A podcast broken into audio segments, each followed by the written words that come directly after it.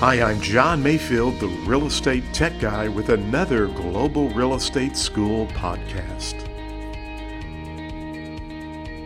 This is John Mayfield, the real estate tech guy. Thank you for joining the podcast. This is episode 075.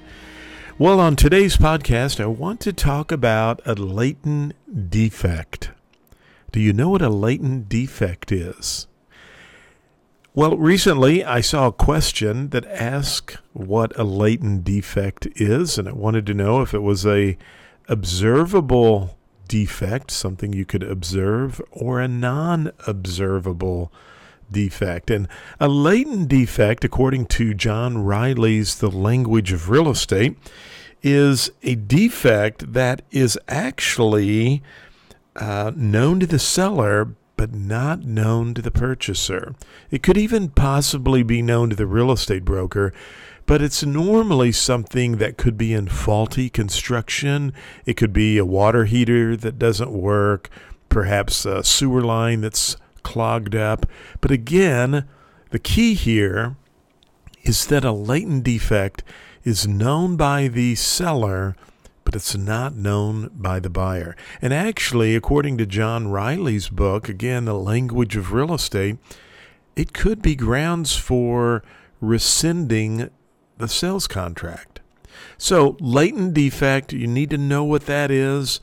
Um, make sure you have a good reference of a latent defect. It's a hidden structural defect, presumably, presumably resulting from faulty construction. And again, it's normally known by the seller, sometimes even the real estate broker, but not known by the purchaser. And as a real estate professional, if you know anything, uh, that would be in regards or fall under that latent defect or a material defect to the property, you need to disclose that and make it known to the other party. So, might make a good mental note of a latent defect. You never know, you could see that on the real estate examination.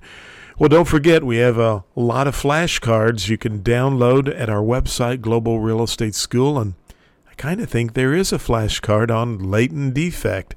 You need to know the definitions, and you can purchase those flashcards at globalrealestateschool.com. We also have some great practice exams. They are national specific, so it doesn't matter what state you are in. You can purchase our practice exams and help prepare for the national portion of the test for your state. So check out globalrealestateschool.com. Give us a five star review and some kind comments. We always appreciate that. As always, thanks for listening to this podcast.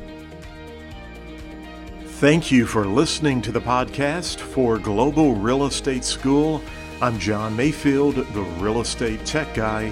Go out and make it a great day.